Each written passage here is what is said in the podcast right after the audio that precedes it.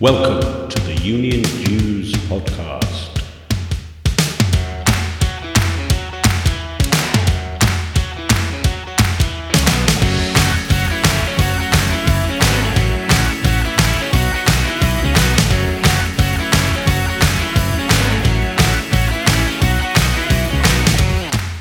The UK's only All Things Union show, produced for your downloadable digital delight and appreciation.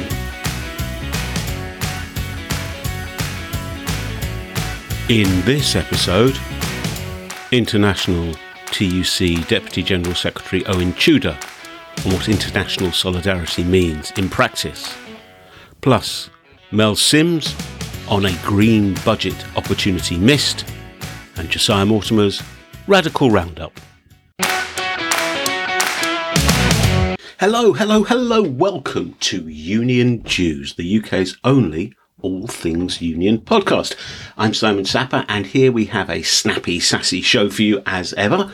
We've got Mel Simms in her thought for the week, who's going to be talking about why the budget was a missed opportunity in terms of a green transformation. We've got Josiah Mortimer's radical roundup, all the stories that you may well have missed from the mainstream media that affect trade unions and the work that we do. And our special guest this episode is Owen Tudor, Deputy General Secretary of the International Trade Union Confederation, talking about international solidarity and organising on a global scale. We'll hear from all our guests in just a moment, but right from the off, front and centre, I want to give a plug to the health service unions who are reacting with absolute a disbelief and horror at the government's announcement that they're slating a 1% pay rise for NHS staff. And the government thinks they're being generous. And Tory MPs are saying, well, we, this is very good news. We're surprised that there's a kickback. It just shows how tone deaf politicians can be sometimes. Now, the government has put a 1% increase in its budget. It's referred the matter to the pay review body, which advises the government on appropriate rates of pay for a very wide range of NHS grades. I bet you that actually the pay review body will come back to government with a recommendation for something that's around 2%. And the government will say, well, yeah, okay, we have to, we have to cede to this recommendation from the pay review body and we'll all feel grateful because we've got 2% instead of 1%. Hmm. And then, you, of course, you get the debate about where does the additional 1% get taken from in order to balance the budget? I mean, that's a different debate, probably for a different podcast as well. But that's what I reckon is going to happen. Now, in the meantime, Unison new General Secretary Christina McAnea has said, I tell you what we'll do. Thursday the 11th of March, Thursday the 1st of April, let's have a slow hand clap to show the government exactly what the people of Britain think about this. 8 pm on your doorsteps or your balconies, a slow hand clap to show just what you think of a 1% pay rise for the most frontline of frontline staff. Here's Josiah with the rest of this week's industrial news in his radical roundup. Thanks, Simon. First up, Unite says it's mobilising a standing army of 30,000 workplace reps to promote the benefits of the COVID 19 vaccines to workplaces across the UK. Unite is particularly keen to assist those hard to reach groups which have been worst hit by the virus, but who might need more reassurance about vaccine safety. The union also repeated its call for an urgent uplift in statutory sick pay, stating that the country needs more than one club in its bag to beat the disease. The union has produced a raft of promotional campaign materials, including films for its million plus membership across the UK, urging workers and their loved ones to get a jab. Next up, the Green Party of England and Wales has backed trade union calls for a 15% pay rise for all NHS health and care staff. Members overwhelmingly backed the proposal at the party's virtual conference, with the call coming in response to the government's recommendations for NHS staff to be given a pay rise of just 1%. When taking into account inflation, that amounts to a real terms pay cut. Both Unite and GMB, unions rep- which represent health workers, are calling for a 10% pay rise. The government's facing mounting pressure to concede to union demands, with Unite and Nursing Union, the Royal College of Nursing, understood to be considering balloting its members for strike action.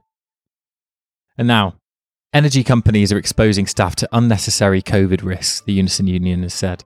The UK's leading energy suppliers, including many of the big six, are needlessly forcing staff to enter up to 80 homes a day each during the pandemic to take meter readings. The union is calling on the government to intervene and class meter reading as non essential work. Of the dozens of energy suppliers, only British Gas has stopped in home readings in England and Wales. The Scottish Government has already recognised the clear risk to both employees and homeowners and stopped readings until further notice. It's not all rosy at British Gas, however. Engineers there walked out for their 27th day of strike action last Friday after they overwhelmingly rejected a revised offer from the company at ACAS. Thousands took part in the ballot, with more than three quarters of gas and electrical engineers voting against a deal from the company after the firm decided to take its fire and rehire plan off the table. The workers down tools for four days, returning to work this Tuesday. GMB's executive has ruled that action could continue to mid April in this deadlock dispute. And finally, we report on new research from Unite, which has proposed a new industrial strategy for post Brexit trade. A report from the union calls for a fresh approach to support coordination between reps across industries and Unite sectors at the workplace level. It finds the vast majority of Unite reps interviewed see a threat to their site from Brexit, putting jobs and conditions at risk. Unite reps want to see a new collective bargaining strategy across sectors to benefit workers throughout supply chains and to counter the industrial impact of trade. Good news though, the majority of reps also reported using digital tools to organise in the pandemic, with two thirds reporting a positive experience with these tools, suggesting they could help sustain supply chain coordination. And that's it from this week's Radical Roundup on the Union Dues podcast. Catch the full Radical Roundup on leftfootforward.org on Wednesday. And back to you, Simon. Thanks. Thank you, Josiah. And don't forget, Mel Simms will be with us later in the show for her thought for the week, all about how the budget is a missed opportunity for a green transformation of the economy. But now to our special guest, Owen Tudor. I've known Owen for many, many years, and I was delighted that he agreed to come on the show to talk about his still relatively new role as one of the Deputy General Secretaries at the International Trade Union Confederation, a huge global trade union organisation. And we spoke about lots of things how you work on a global level, what international solidarity means in reality, and the Save Lives at Work campaign that he's spearheading. Here he is. Owen Tudor, Deputy General Secretary of the International Trade Union Confederation. Very welcome to the Union Dues podcast. Thanks for joining us. Glad to be here. So, uh, Owen, I think perhaps the, the place to start is is especially for listeners who are unfamiliar with the international trade union landscape is is I mean the ITUC is a phenomenal organisation, 200 million workers through uh, 332 national trade union centres across 163 countries. Astonishing, but it's not the. I mean, how does it work, and how do you interrelate with other global trade union bodies? Well, I've been doing it for two years, so when I find out how it works, I'll let you know. not intuitive, then. no, I often uh, have started saying to people that if we were a country, we would be uh, certainly one of the ten biggest in the world, and uh, and actually, since we're made up entirely of uh, of, uh, of adults, actually we're we're one of the top two or three countries in the world in that sense in terms of adults. So so it is absolutely mammoth, and and we actually refer to countries and territories as well. If you ever look up on the web which countries there are, uh, you will get lots of different answers because there are members of the United Nations, there are organizations which have state functions, all that sort of stuff. So, so the world itself is very complicated. The trade union movement, uh, in some ways, doubly so, but actually all united by the fact that in reality, people at work have the same problems wherever they are, and uh, and a lot. A, a lot has changed over time, and that sometimes is a bit a bit like distance. I, I have uh, told people for many years that my my maternal grandfather was a street seller. Uh, he used to pick up bread from a bakery in the morning, and he had to go out and sell it. And if he didn't sell it, he didn't get any money for it. You know, he would he would pay over the money. Um, my uncle and aunt on my father's side were domestic workers uh, at a time when domestic work was a huge part of the economy. But they weren't in some developing country or anything like that. The grandfather was in Cardiff and the uncle and aunt were in Plymouth. It's it's distance that, that very often separates different experiences of work's time rather than geography. So the, the international trade union movement, to answer your actual question, is is made up of um, that there is the International Trade Union Confederation, which with various antecedents has been around for over 100 years. The TUC in Britain has been a part of that all the way through. There have been different international organizations over the years. There is still a predominantly state funded institution called the World Federation of Trade Unions. The ITUC was formed about 14, 15 years ago as, a, as, as partly a merger between what used to be the International Confederation of Free Trade Unions and the World Confederation of Labour, which was a predominantly Christian trade union body. Uh, although we also pulled in some uh, some other trade unions at the time to make a wholly new organisation we represent essentially national trade union centres. So right. in, in the UK, the TUC. There are also a whole load of structures at sectoral level called global union federations to which uh, individual trade unions in Britain would affiliate. So, you know, you've got a Transport Workers Federation, actually based in Southwark, as it happens, to which people like Unite and RMT and so on are affiliated. There's the Public Services International, which, which Unison is obviously the biggest affiliate to.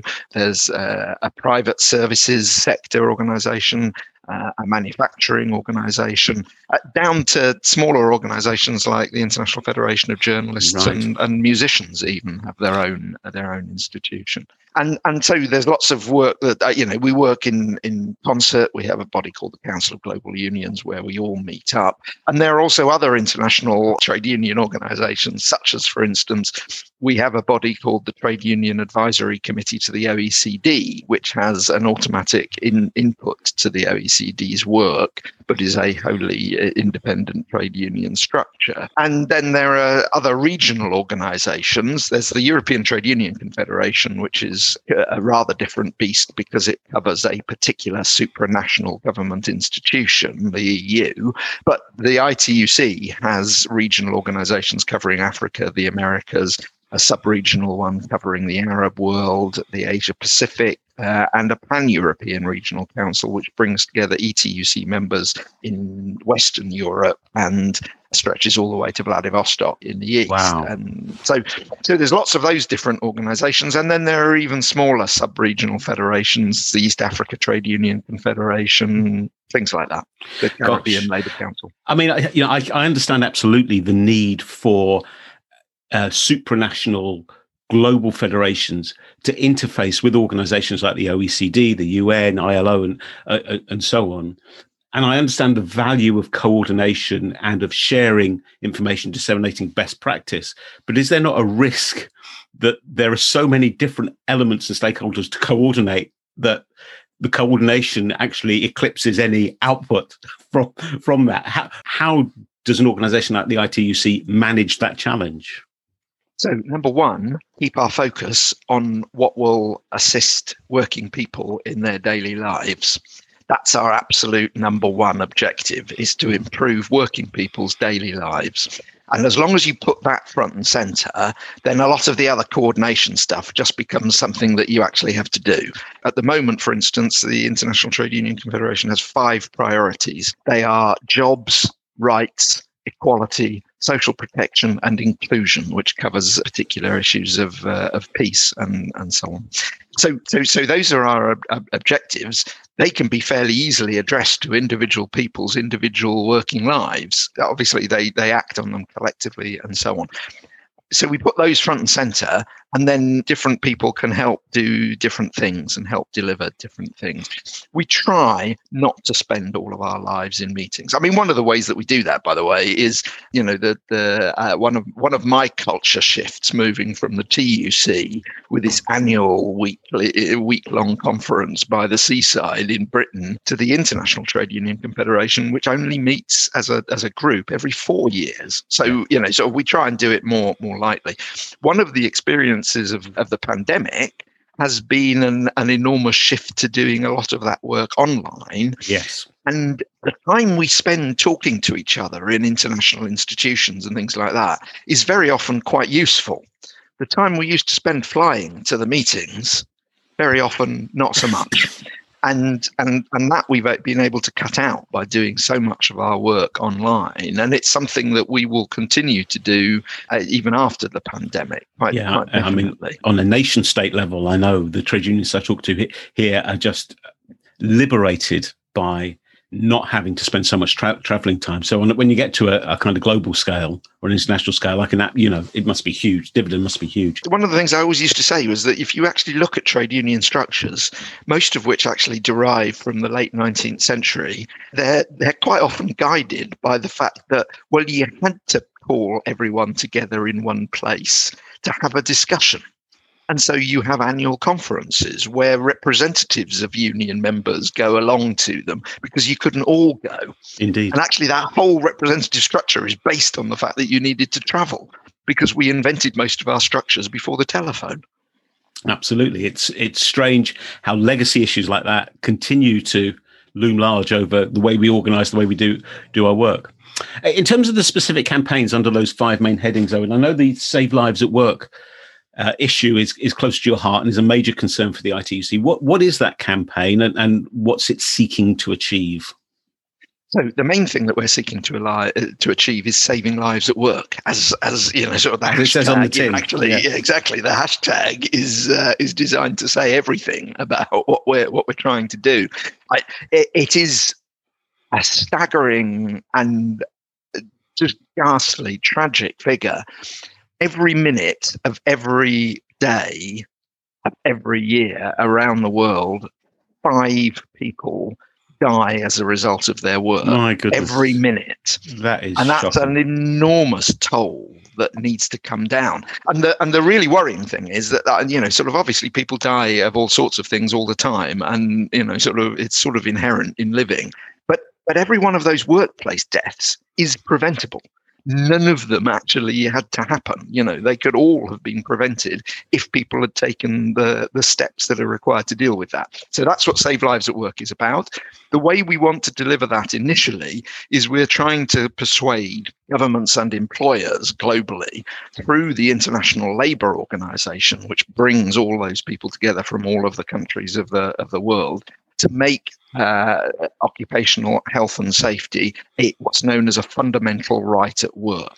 Right. At the moment, the fundamental rights are freedom from child labour, freedom from forced labour, freedom from discrimination at the workplace, and the and freedom of association, i.e., the freedom to join a trade mm. union and, and engage in collective bargaining. We want to add occupational health and safety to that list. It is long overdue, and what that change would would would affect would it would be giving it, it, i mean it would have some direct effect automatically there are loads of trade agreements around the world uh, and supply chain agreements which say we will we, we will incorporate the fundamental rights if you just add a fundamental right, it automatically knocks on into all of those uh, all of those agreements. Yeah. But probably more importantly, what it will do is it will give an impetus to action by governments, employers, and unions to do more about prevention, having more safety reps at the workplace, having more safety committees, doing more to tackle health and safety problems rather than simply, you know, sort of record another death in uh, in the register. Yeah, so I mean, there's a lot that can be done by designing in, hardwiring in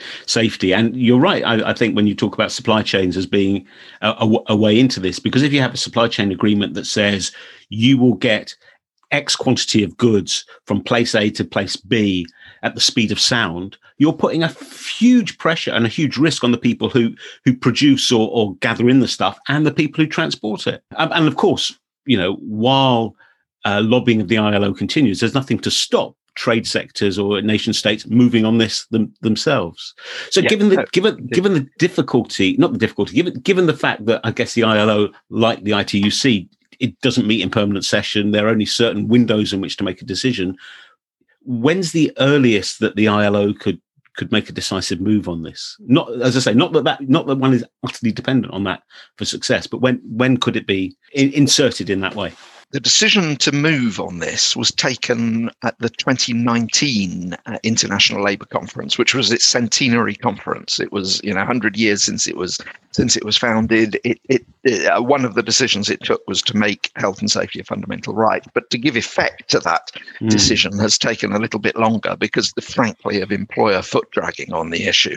Um, the ILO's governing body, which again is a tripartite body, uh, trade unionists, employers, and governments, are meeting in Geneva uh, in a few days' time uh, to decide the agenda for the 2021 annual conference of the ILO and the 2022 conference. At the moment, employers and governments are trying to suggest that we should take this decision in 2022. We're saying, why wait? Uh, you know, sort of uh, remember that the, the decision to do this was essentially taken before the pandemic. Yeah. Since then, COVID 19 has demonstrated above any doubt that, that health and safety is fundamental to the way people do their jobs.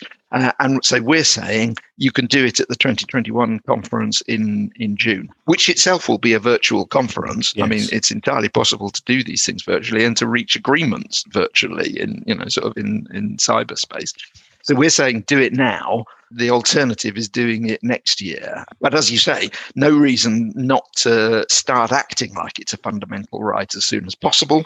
Uh, on the 28th of April, uh, trade unionists around the world celebrate isn't quite the right word. Commemorate. Commemorate. Commemorate International mm. Workers' Memorial Day.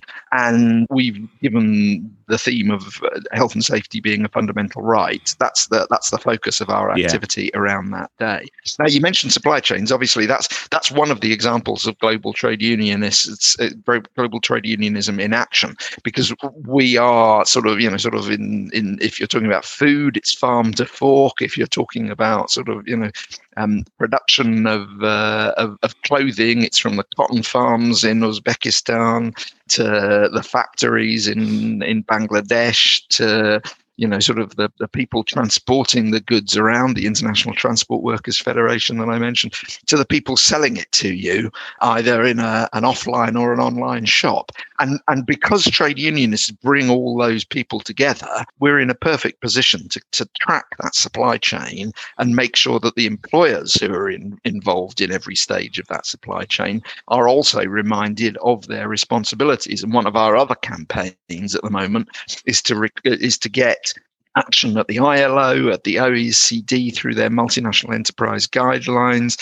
through and, and through a UN treaty on due diligence on companies making sure that they abide by uh, legal requirements and collectively bargained agreements all the way through their supply chains. Mm. Well, I mean that. I mean, if anyone doubts the need for a global perspective in trade union terms, you just have to listen back to the last couple of minutes of our conversation because you can't ensure that the worker voice, the worker view is is heard and is respected in any other way other than by organizing globally when you've got global supply chains to deal with, for, for example. And I think that's a very, a very strong illustration. What are the sort of things that, that either the ITUC is either aware of or is asking to happen then for Workers' Memorial Day this year? Because it's only, well, it's only, as we're talking, it's only about six or seven weeks away now. So not too early for people to start thinking about it.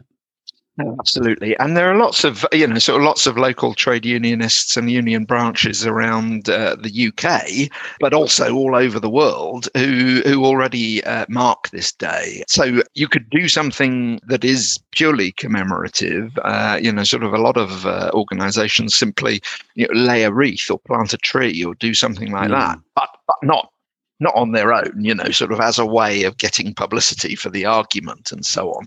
But we also regularly ask people, carry out a safety inspection at your workplace. Yeah. Actually get yeah. the safety reps to go round and identify what some of the problems are and what can what can be done about those things. Hold a public meeting if those are possible by the uh, by the end of April in the in the UK. Um, you know, but make your unlikely, case. But... to, yeah, well, make your case uh, on on the media and in particular on social media. Uh, we have we have a very, um, I, I mean, actually, strangely enough, last year which was at the beginning of the uh, of the pandemic, we had the biggest ever mobilization for International Workers Memorial Day that we've ever had, and we can't help feeling that one of the reasons for that was that people actually were able to connect with each other without having to set up a meeting or something like that or go somewhere special.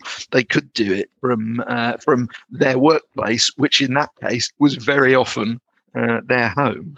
Well, uh, but also I think that, that suddenly everyone's realised the importance, as you say, of health and safety at work, and everyone has, of necessity, I suppose, been empowered to to think about just the everyday things they do in a different way from a health and safety perspective because the threat is real and and and ever present everywhere. So so you know in terms of safe ways of working everything from washing your hands to wearing ppe to changing the way you interact with, with people that affects everyone. Everyone. And and, and, and if if for instance you're working from home then you know a lot of the things that that for instance office workers take for granted about the fact that their employer will i mean to be honest very often only because they've been pressed to do it by a union safety mm. rep. Their employer will make sure that the desk they're sat at is ergonomically not going to give them back strain or something like that. Once they're once they're back at home, what do they do about that? How do you deal with that? So unions have been putting a lot of work over the last year for those people working at home to actually look at sort of making sure that the the the, the, work off the, the workplace that people have got at home is is ergonomically sound, isn't going to cause them even you know other problems. And of course, there's the issue of isolation, which people have been have been suffering when they've been working at home but but obviously for many people at work it's it's those frontline workers who are actually still engaged in interacting with the public and therefore exposing themselves to, to risk. But there was a, a landmark study in new york which found that the residents of an aged uh, home care facility were 33% less likely to contract covid if the nursing home was union organized than if it wasn't union wow. That is a great stat. It wasn't. That is it wasn't great even, stat. It wasn't even the fact that you know, sort of, we've we've got loads of statistics going back from years demonstrating that unionized workplaces are safer the, for the workforce than uh, the non-union ones. A study's just come out again from Ontario in Canada, for instance, showing that in large workplaces they are up to 45% safer if there's a union present. But that fact about the uh, the nursing homes demonstrates that union safety reps and union environments actually make the customers, in this case yeah. the, the residents of the of the home, safer as well because of all the things that we that, that our people put in place in terms of preventive and protective protective measures. Absolutely. I mean, I wonder, do you see on an international level, Owen, a sort of um, an organising dividend uh, from from COVID, which is a kind of you know difficult thing to say. Uh, but but nevertheless, as you'll know, in, in the in the UK, unions have, have, very much been on the front foot in terms of contributing to public policy, being very innovative about how they continue to to support members, and have seen generally an increase in union membership. Is that is that replicated uh, on an international level, or is it are actually the questions of distance and circumstance so diverse that you can't really pick it up? Nope you can pick it up. Uh, uh, uh, obviously, a large number of people have been losing their jobs as a result of the pandemic, and that very often impacts on union membership and so on. So we've always got to be cautious about this and and recognise that that uh, that, that very often actually, uh, you know, j- just as many workers are facing safety issues as a result of the pandemic, many more are facing the loss of their jobs. The ILO estimates up to 400 million jobs lost around the world as a whole, uh, more than a billion informal sector workers economically impacted by the effects of the pandemic. So, so enormous economic shocks around the world that have caused enormous problems for union organisation. But one of the things we have noticed all over the world, we were uh, we we've done a series of surveys about what unions have been doing, and they have really stepped up. I mean, you know, I've never been prouder of the trade union movement than seeing how they've reacted to the to the pandemic and what they've delivered.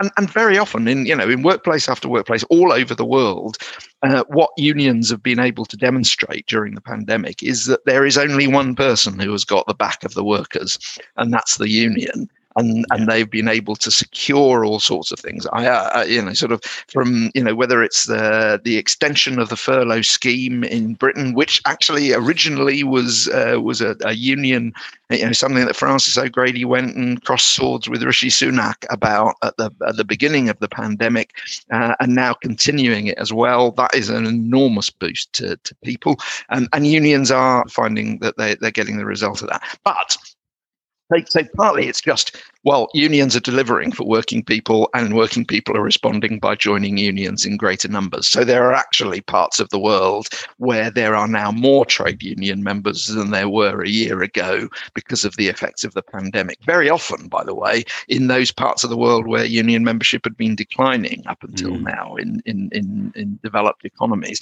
In developing economies, it, it is a much more difficult situation because so many people have been losing their jobs and their livelihoods.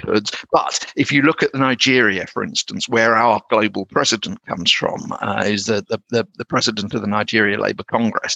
They have negotiated a whole raft of measures with the government that have protected people's jobs, protected people's incomes, and they're seeing a response in terms of union, uh, union, greater union membership.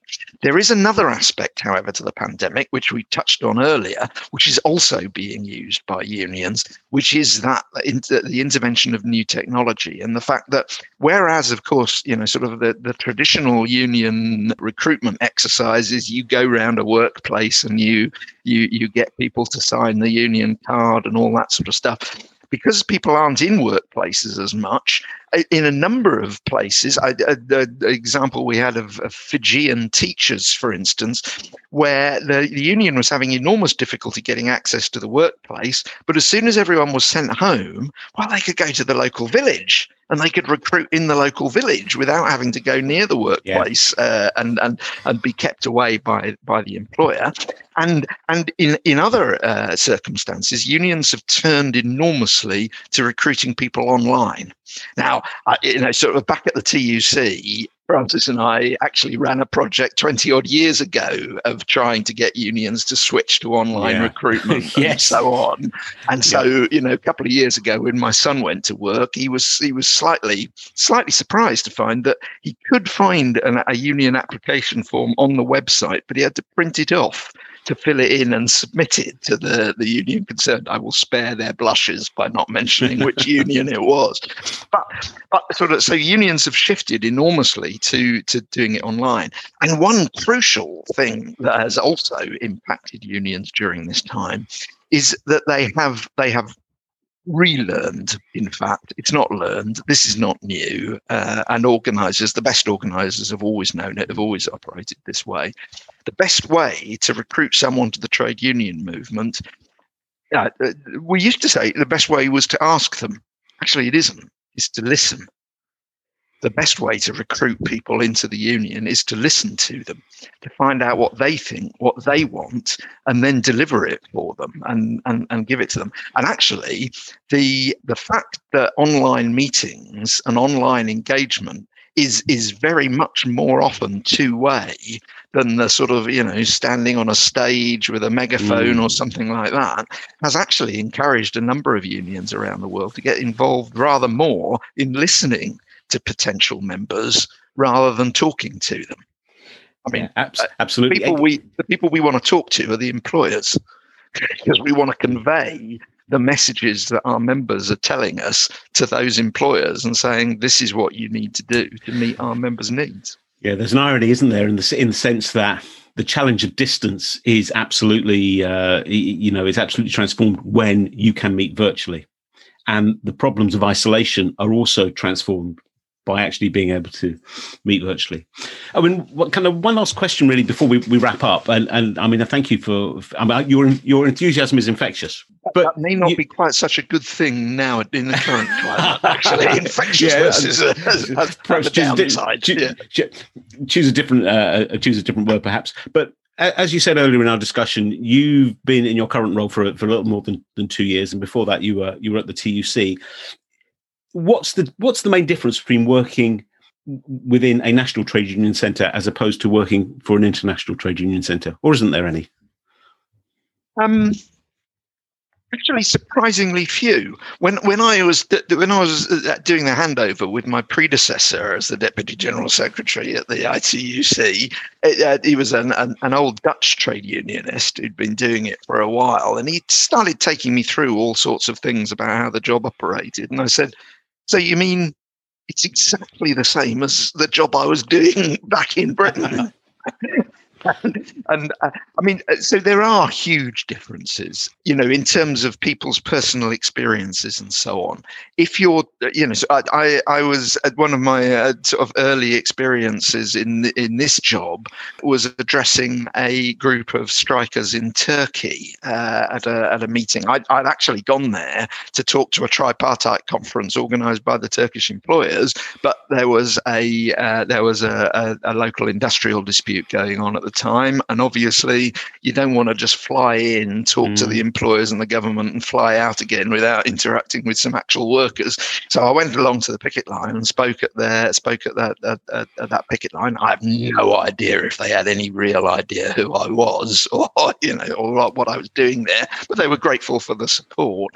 Um, and so you know, so their their experience of of strike, I, I, sort of said, well, this is Turkey, isn't isn't it a bit you know sort of I, I wasn't personally worried, but isn't isn't there a bit of danger about picketing? And they said, no, no, no, we have a legal right to do this sort of stuff in Turkey. And you go, well, that's odd. Not sure you'd have a legal right to do what you're doing in Britain. You know, yeah. sort of. It's uh, so. So there are lots of different experiences, and and I've spoken at, at, at mass rallies in India. Now, a mass rally in Britain is a different thing from a mass rally in India. Yeah, there's not, a question not, of scale, I would there imagine. There is a question of scale. But there's also because every time sort of you know a new delegation arrived they would march into the the, the rally with their band going yeah. and all that sort of stuff you know it was like it was like that sort of trying to address the durham miners gala or, or the tolpuddle martyrs rally we, but actually not once everyone's been nice and sat down and started listening to the speeches. You would actually be putting the two things together. The march and the speeches would be happening all at the same time and so on. Uh, uh, there is a relationship with our affiliates and they are people who, you know, uh, maybe on a, a, different level, different geographical level, are representing larger groups of people and so on. But but they are fundamentally all representing people that work with the same problems yeah. as as they have. There are issues of language. And there are issues about how cultures of trade unionism have evolved and are different and things like that. But to be honest, I went to the first conference of Unite, when it had uh, been constructed out of a merger of essentially three unions, several of which had been themselves the product of merger. And the differences of culture existed within just a British and Irish organisation that had come together from different industries. Uh, these things sort of, you know, sort of affect you whether it's whether you're trying to put together a print worker and a finance worker, or uh, a worker from the the Pacific Islands and a worker from a nuclear power plant in in America. Uh, uh they're all workers at the end of the day, and they all want the same thing out of their union. Owen Tudor, thank you very much indeed. My thanks to Owen for a genuinely wide ranging discussion. We went halfway around the world, didn't we? And it's very interesting to get that global perspective on what unions can do and how they can uh, engage with each other, coordinate, collaborate to monitor things like supply chains that cross international boundaries. Then, of course, there's the I suppose, unsurprising statistics that union workplaces are safer for customers and clients as well, as well as the as well as em- employees.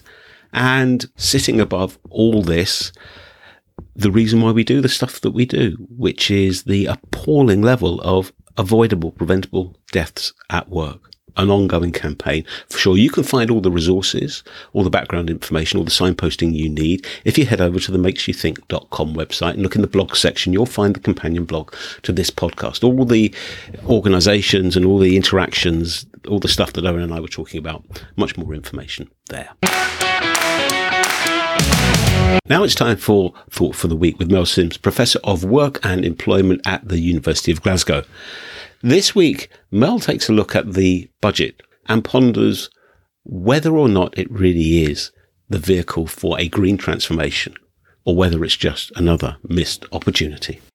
This week, I've been thinking about the importance of unions to green jobs, The UK's finance minister, or as we rather archaically call him, the Chancellor of the Exchequer, announced the budget to Parliament this week, and it was a real missed opportunity to incentivise green jobs in the recovery as we eventually move away from the COVID pandemic. He did announce a number of measures to address climate change, including investment bonds that will allow people to invest in schemes that support green projects. And living in Scotland, it was also notable to me that there were uh, continued plans to invest to support the Aberdeen area, which has historically been at the heart of the oil and gas industries in the UK, uh, and to support the transition away from oil and gas towards environmental technologies. And these are undoubtedly important initiatives. Uh, they're essential in creating and supporting good jobs to replace those strategically important and high value industries. But they're a long way from putting green jobs at the heart of the economic and social recovery beyond the COVID pandemic. And unions really need to be at the centre of campaigning for those developments. There are real opportunities, for example, to invest in improving the environmental efficiency of the UK's ageing housing stock. And it would require state support both to develop the technologies, but also for the skills around installation of those uh, technologies. But it would undoubtedly yield essential progress towards the UK's climate change goals, and of course, would create a large number of good jobs. There are also real opportunities for governments to support areas such as offshore wind, electric vehicle production, improvement of transport infrastructure, and carbon capture, for example all of those need unions to be at the table, ensuring that the UK's workforce is appropriately skilled and able to adapt to the challenges that would be necessary, all the way through from blue sky science through to the installation and application of successful technologies. The absence of measures to specifically address workforce changes in this week's budget was both disappointing and a really considerable missed opportunity. Campaign organisations, including the union movement, need to be keep being very, very clear about the mutual gains to workers, to the economy, to society, and of course to the world's climate of a green jobs budget in the future. And to keep emphasising the fact that we can't continue to keep kicking the can down the road. Thank you very much indeed, Mel. Uh, another fine contribution. I'd hope you agree, listeners. Links to more information about a green transformation can be found in the blog post that accompanies this podcast. That's over on the makesyouthink.com website. But the whole issue of a green transformation, what the trade union interest in that is, what the involvement needs to be to make the transition effective, I think that's something we're going to come back to. I think that would make a very interesting, riveting, necessary podcast episode. Do you agree? We'd like to hear your views on that and anything else you've heard on the show. Well, we're nearly out of time for this week's episode, but as usual, I just want to give a shout out to my friends and colleagues in the Labour Radio Podcast Network, a portal through which you can access over 70 trade union linked shows. You can access that at labourradionetwork.org, and I do hope you'll pay them a visit soon and see just what a wide range of material is available out there, including including an excellent piece that Chris Garlock from the Union City radio show has put together of Pete Seeger singing that absolute classic Solidarity Forever, but overlaid with some of the comments from President Biden that are very much pro union, pro Labour. You can hear a sample from that song after the closing credits to this show. It's been a pleasure to have your company for this last half hour or so. I really hope you've enjoyed the show. It's made you think, given you some food for thought, if you want to comment on anything, if you've got ideas for future guests on the show, if you want to follow up any of the issues we've discussed, you can. As you know, email us at uniondues at makesyouthink.com, tweet us at Dues Union. Please, please rate us on the podcast platform of your choice. It really is very much appreciated and helps boost the reach of the show no end. You can also subscribe to receive automatic updates whenever a new episode of the show is released, which could be particularly important in the coming weeks because sadly, this is the last episode of the present series. We've covered an awful lot of ground in the last eight weeks or so. We will be back, all things being equal, for series four in a couple of months or so. And in between now and then, we may well have the odd special to throw your way as well. If you subscribe, you will know exactly what's happening and get links to the episodes just as soon as they are released. So a heartfelt thanks to Owen, but particularly to Mel and to Josiah for their fantastic contributions week after week. I hope you've enjoyed them as much as I've had. My thanks, as I say, to you for listening, for sharing, for streaming, for rating, for emailing, for tweeting. Without you, this show would be nothing. I'm very excited because I've just had the chance to book my COVID jab. I hope that opportunity comes to all of us, all of you listening, and your friends and family just as soon as is possible. So, in the meantime, take good care, watch out for each other, be kind, and I'll see you around on the next episode of Union Dues.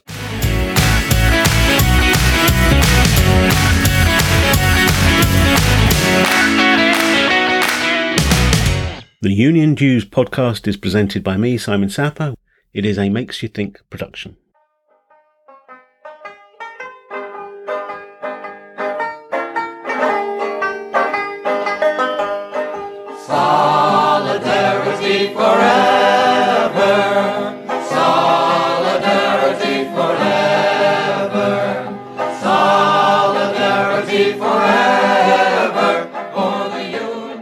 America wasn't built by Wall Street. It was built by the middle class, and unions built the middle class.